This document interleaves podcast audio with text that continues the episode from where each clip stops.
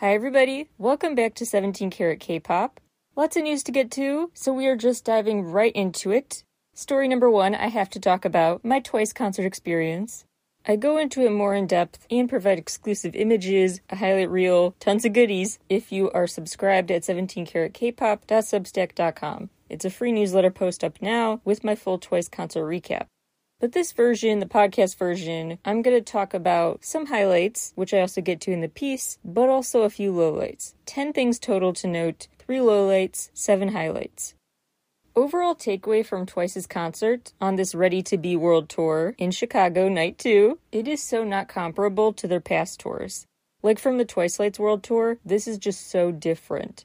And that's what really excited me. That's kind of the thesis of my concert review is that they really surprised me in a positive way. After so many shows, singing some of these songs a bajillion times over the years, they somehow still kept it fresh, and that was really just kind of awe inspiring to watch. They really were born to do this. They're such great performers. The way they keep things new, despite being on a fifth world tour, they've done this so much, but they still don't bore me. And this Ready to Be show was just so different from the Twice Lights tour. They had a live band for the first time on this tour. They had a mega medley of hits. Those songs that we know and love still, that they're probably sick of. We got to compromise and get to hear parts of them. And the way they did roulette, where they spun the wheel and the encore songs were whatever they landed on. I'm curious what Twice's encore songs were where you were. I had a feeling the wheel would be rigged, so they spin the wheel and it always ends up at the same songs, but that didn't seem to be the case between Chicago Nights 1 and 2. If it really was genuine what the wheel landed on, that's really impressive to just on the spot perform whatever it lands on. Even if it was rigged, though, it was entertaining, and I think that's a good idea to, again, keep things new, shake things up for the encore.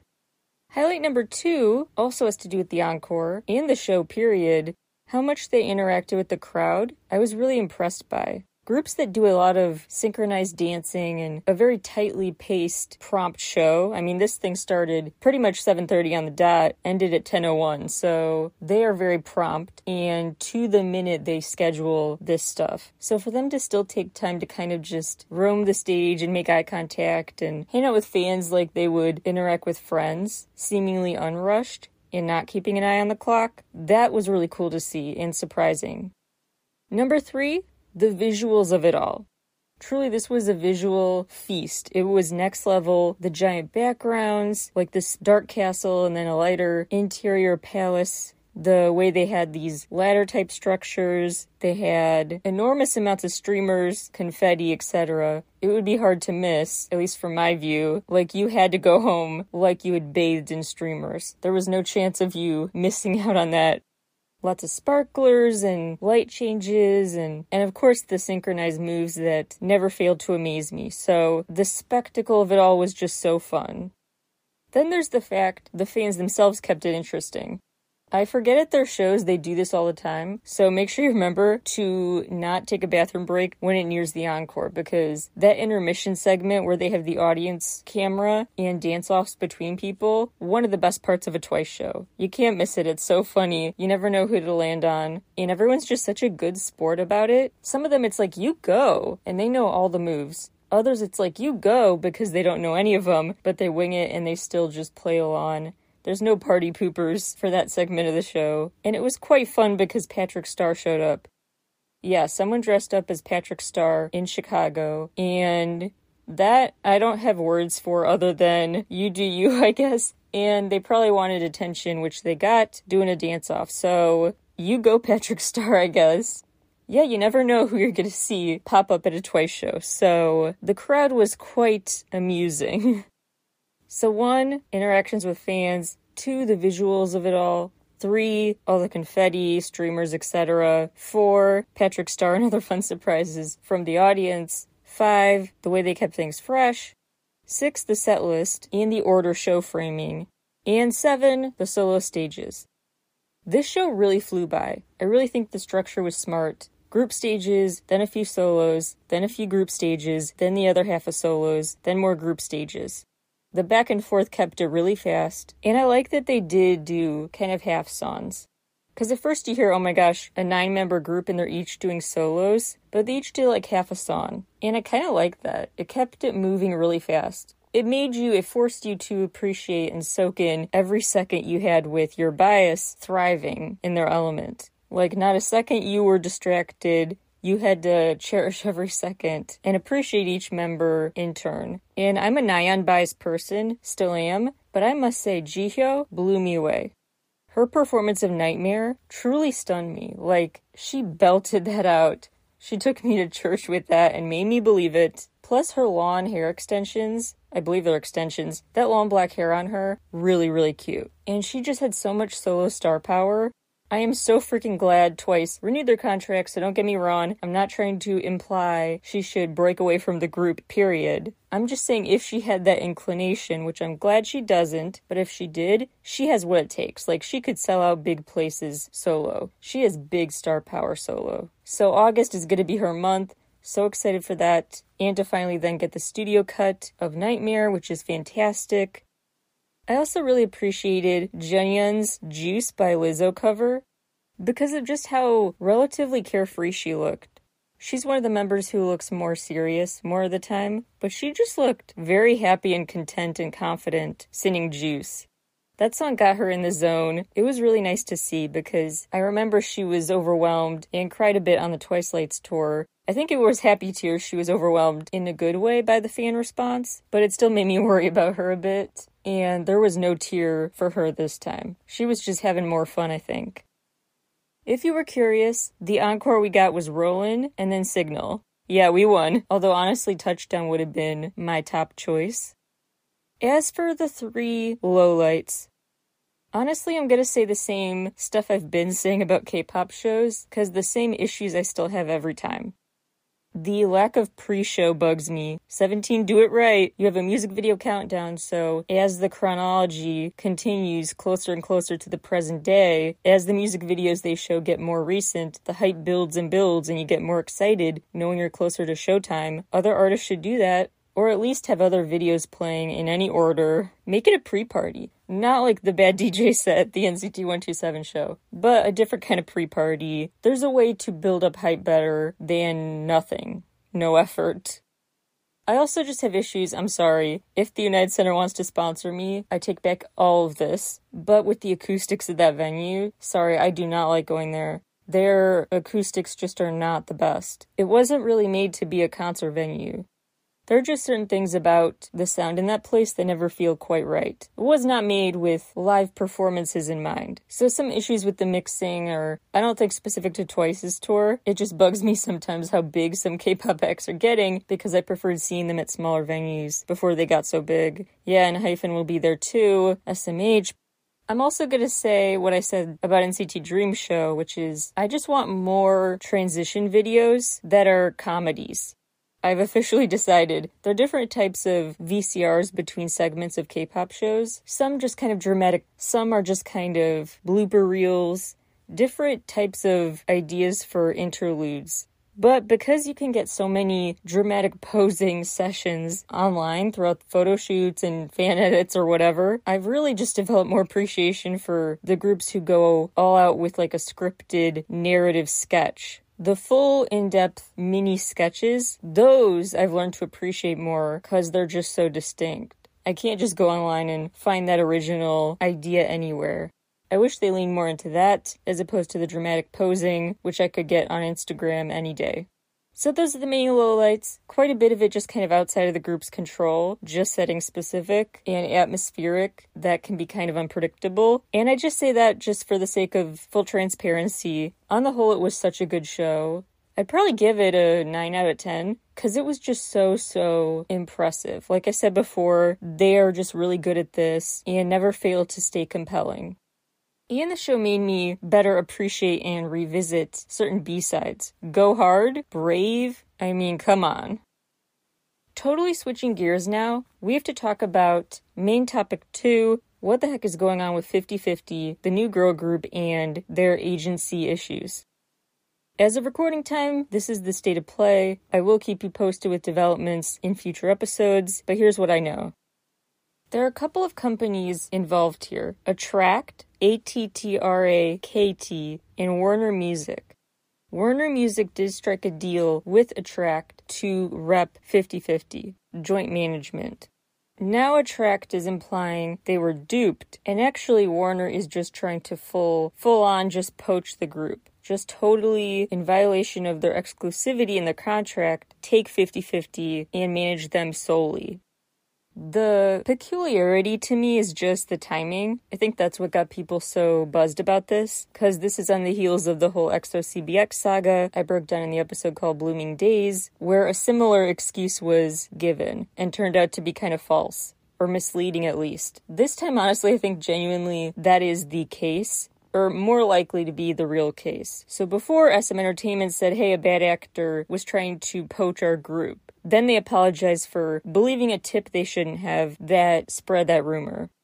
This time now, ATTRAKT is saying this other company did the same thing that SM had been doing recently. So naturally, people were a bit suspicious because the timing is just such a weird coincidence. It looks like they took inspiration for a lie from the other companies when I don't think that's the case. But you see where the fodder for conspiratorial speculation is there. It's also just odd because this started out so amicable. That's the big difference. With the SM accusation, it was a new agency is trying to insert themselves into our business. Here, what's odd is that ATTRAKT is saying this company we willingly entered business with is now trying to interfere in our business. So that adds a weird wrinkle to the story. Quote, through slanderous accusations against us and glorified flattery about themselves, these external forces are committing an illegal act of inducing our agency's artists to make the wrong decision, to ignore their valid, exclusive contracts and side contracts with them. Unquote.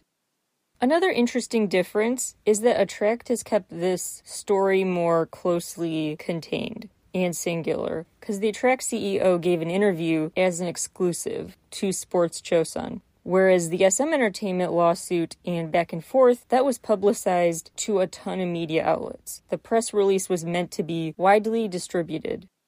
There is a team of managers called The Givers.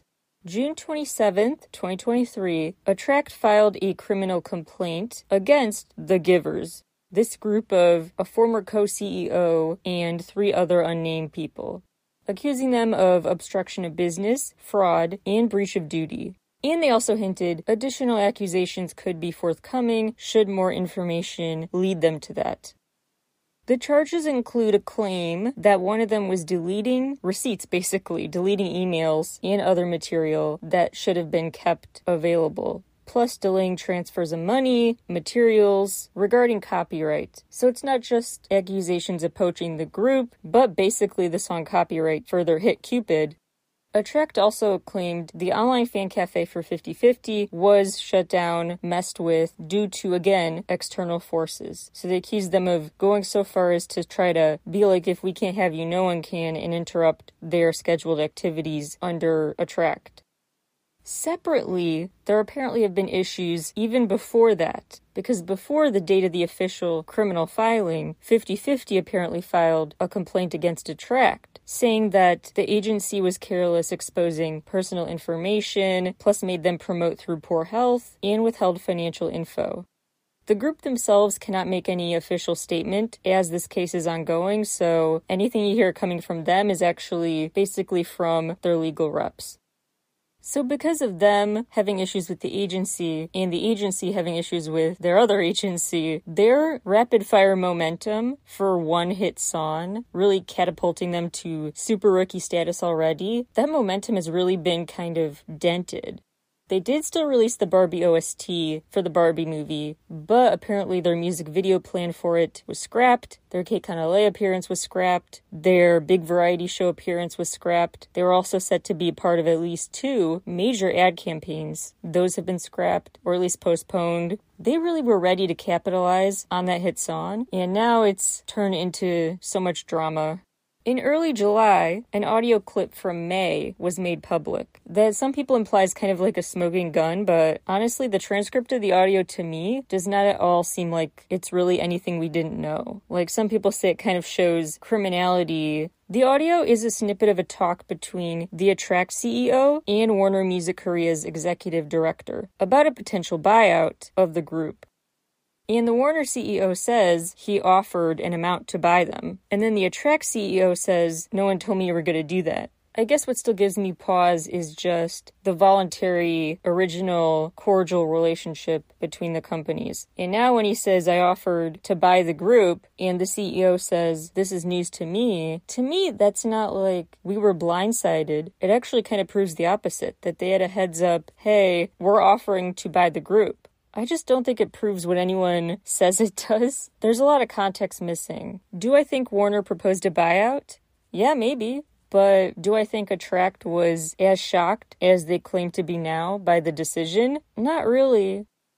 Do I think the use of language like external forces was taken from seeing what happened with EXO and SM Entertainment using that language? Maybe. And maybe on accident, but it was subconsciously picked up and used here. I don't know. So much unknown. My biggest issue at the end of the day is not even the tape or who broke a promise or didn't. It's what happens to 50 50 because imagine you're having a dream come true moment and business disputes are squandering it in real time. You're watching in real time your dream opportunities be put on hold at least. So I just feel so bad for them and hope whatever's going on can be resolved. Hopefully now it does look more like the EXO case where it oddly just becomes water under the bridge really quickly and everyone's like, we reached an agreement, we talked it out, it's all good. Let's have that weird storybook ending here. Let's just hurry wrap this up. Let them get back on track and thriving. Now let's move from talking about IRL drama to scripted drama and other just programming, live show, TV, and movie updates. A new series, premiering July 13th, is from JYP, Republic Records, and Federal Films. Streaming on YouTube, it's called A2K, America to Korea. Basically, the premise is K-pop system version of American Idol to find the next girl group the first girl group of its kind to be an American group made through a K pop style boot camp. Basically, it sounds just like American Idol with different lingo. So instead of a golden ticket pass like on Idol, you can win the A2K pendant. Interestingly, according to the press release, the four key traits judges are looking for for this girl group dancing, singing, character, and star quality. I just find that interesting, character and star quality being separated. Anyway, you can visit america2korea.com for more info as well as just checking out the show on YouTube. It is a good time programming wise to be an NCTzen. Because, first of all, the reality show that will help create the final subunit is coming July 27th, at least in the US, South Korea, and Japan. You can watch the show. It's called NCT Universe Last Art, Last Art, like one word, starting July 27th. And the artist directors, as they're called, will be Boa and Eunhyuk. There will be others too. Other SM artists are set to make cameos. And then, August 30th, NCT 127's The Lost Boys Disney Plus project comes out. Plus TXT's Disney Plus project is out July 28th, 4 p.m. Korean Standard Time. SHINee's documentary, My SHINee World, is coming this September. Squid Game Season 2 officially cast Jo Yuri and Top. Suga's D-Day Encore show in Seoul will have a live stream option that's set for August 4th through 6th. Kwon Eun-bi is set to replace Wendy on the Young Street radio show. Vanner, winners of the show Peak Time, now have a show called Picnic Time, a travelogue style show you could check it out on the Go Go Sing YouTube channel. KCON announced their showcase artists. Day 1, Limelight and 8-Turn. Day 2, Craxy and VERIVERY. Day 3, Just B and XG. Craxy have really impressed me. 8-Turn is also, I think, a must watch. And Just B, I've grown to respect just so much more ever since they stood in solidarity with Omega X Really rooting for Just B and Omega X. That'd be cool if they could come too. Last programming update Netflix co CEO Ted Sarandos recently visited South Korea and he talked about his desire to just continue capitalizing on the popularity of K content. He talked about learning so much about K cinema from Bong Joon Ho. He touted a partnership with local South Korean students who are just starting out in production. He said that between 2022 and 2025, one in five Korean Netflix titles will have come from a first time writer or director. He also said 60% of Netflix users have watched at least one Korean title, and that over the last four years, K content viewing on the platform is up sixfold. And both the shows All of Us Are Dead and The Glory entered Netflix's top 10 in over 90 countries each.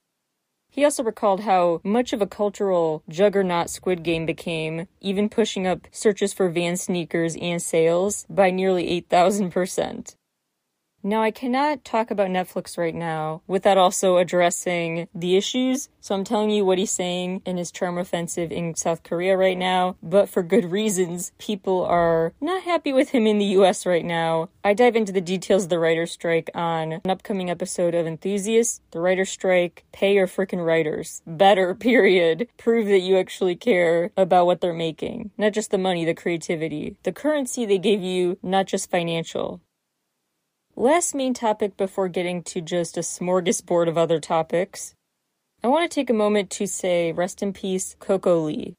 She took her own life and was pronounced dead July 5th at age 48.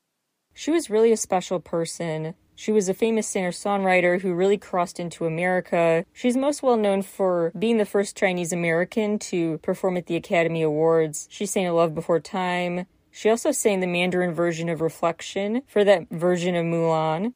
She also became known for songs for the World Cup and the Summer Olympics, and she was Chanel's first Chinese ambassador, a movie star, a judge on shows. She was the first Chinese singer to get a global deal with Sony. She signed with them. Eventually, she started her own agency. She was an AIDS educator and ambassador. She released well over a dozen studio albums. I could go on and on. She leaves behind two stepdaughters. Pending an autopsy, her funeral has been scheduled for August at the earliest. If I hear of places around the world you can pay your respects, just as a fan, I will let you know on the show for sure. And I also just want to give a PSA today. Please, if you are in need of support and help, visit findahelpline.com for what number works for your country. There is always a suicide prevention hotline for you, there's always someone there to talk and you're not alone. And I just wish the world would really destigmatize talking about this because it affects so many of us. So many deaths of despair in this world. We shouldn't have to carry any burden alone. You never know behind the scenes what accomplishments are not meaningful to them because there's something happening in their brain that prevents them from enjoying the fruits of their labor. Rest in peace, Coco Lee. There is no good transition, so I'm not going to really make one. We're just going to hard pivot into other news of the week. Hybe revealed some interesting release dates via a Goldman Sachs report. One of the pros of being public is that then the company has a lot more available info to get. So now we know in quarter three, planned releases include New Jeans, TXT, and V. Then quarter four, releases from 17, ENHYPEN, Jungkook, and LE SSERAFIM. All that's super subject to change, but that's the preview as of recording time. Speaking of Hybe, a loyalty survey was conducted by Upgraded Points, a group who looked at responses from fans of 10 different artists to figure out which of the 10 artists chosen for the survey have the most dedicated fan base. So the fans who took the survey basically gave points based on their answers, like how far would you be willing to travel to see them in concert? How much would you be willing to pay on this type of merch, etc. Then each artist got a score out of 100 based on those totals, and BTS won that survey with 88.4 points. Here's the rest of the survey from first place to 10th place. BTS, Michael Jackson, Elton John, Lady Gaga, Taylor Swift, Queen, Lana Del Rey, Beyonce, Eminem, Harry Styles. Okay, I definitely thought Beyonce would be way higher. Also odd that Michael Jackson is number two just because on questions about like new releases and how far you'll travel to watch him live seems kind of irrelevant to ask fans about that, but Also, whenever I share survey results that are interesting, I share them because they are interesting, but I also love to add the technical caveats because I'm a nerd. So, the limitations on this survey are the fact that only Americans were participating. So, I'd be curious how many fans feel the same way if this were a global undertaking, or just bigger in general, with tens of thousands instead of thousands of responses. A K-pop themed high school is set to open in Busan by 2028. This news is super early, so just know that I don't have many details for you, just that this is an official confirmed plan. It's not that the details are so under wraps, but not even formulated yet. Still very early planning, but it is in the early stages. It's being considered the first of its kind, so I guess somewhat similar to the Seoul School of Performing Arts, one like a Hollywood Arts type school where a lot of people who want to get into K-pop go, but also kind of different. I know there was a K-pop themed school set up in 2020, but this one in Busan is calling itself the first of its kind, so still lots of questions. The tentative start date would be March 2028, and the tentative construction start date January 27. International eligibility will be open.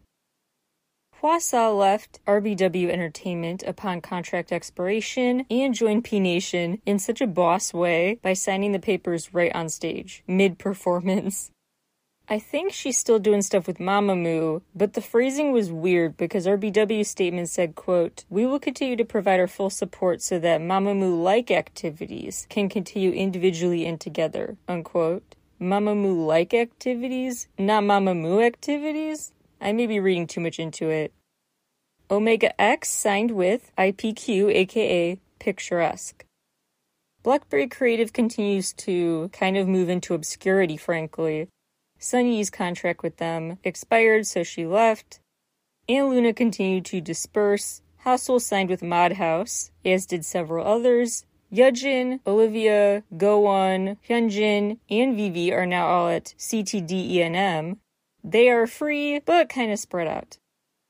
Brave Girls, rebranded as BB Girls, are now working with Helix Publicity, who have also worked with 8 Turn and VERIVERY. BAE 173's Nam Do Hyun won his lawsuit, so his contract is officially terminated with Pocket Doll Studio. IOI member Lim Nayeon has signed with Ascendio. Victon member Subin signed with Echo Global Group. Treasure NYG Entertainment signed a big partnership deal with Columbia Records. Hwan Hee from UP10TION signed a contract with PA Entertainment. And P1 Harmony signed with CAA for US rep. CAA is one of the biggest agencies basically out there, and that's different from like a music label. So FNC Entertainment is still the same. Lots of 17 updates. Jun's release Psycho is everything. Again, my only gripe about it is how short it is. Just extend the instrumental at least for like 10, 20 more seconds. Vernon is the new global ambassador for Kenzo. He also started a radio show on Apple with Joshua called Summer Vacation with Joshua and Vernon.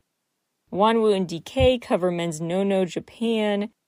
June covers an issue of Home Plus China and they performed at the Tencent Awards and won two awards there, one of them specifically for Jun, as a distinguished singer songwriter of the year.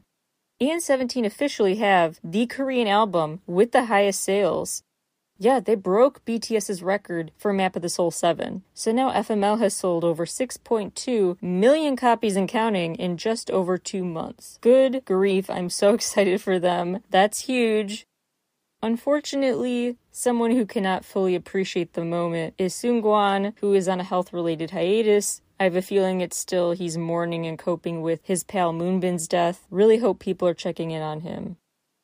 The rest of today's updates in the world of K pop, I'm gonna keep super quick. So, lightning round here, get ready. Here's what else has happened. Blackpink have a new Starbucks collection. New Blackpink brand tumblers, pouches, keychains, etc. coming to a Starbucks near you. On the Music Future 25 list from Rolling Stone include Bombing Tiger and New Jeans. The Boyz are the newest Korean culture and info service ambassadors. I've now rep Puma for the Asia Pacific region.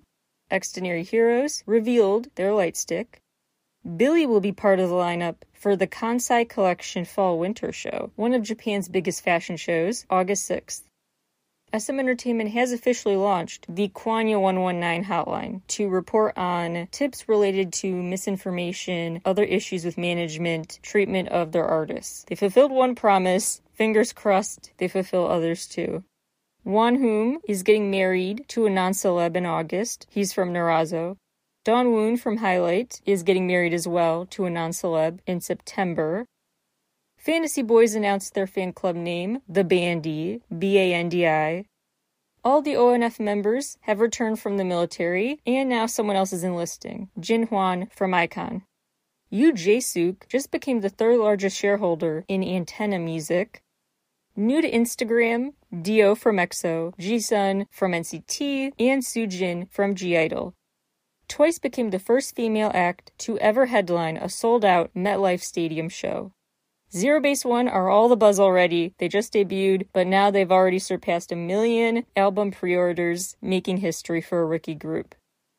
TXT are the first K pop boy group in Spotify's history to get every single title track with over 100 million streams.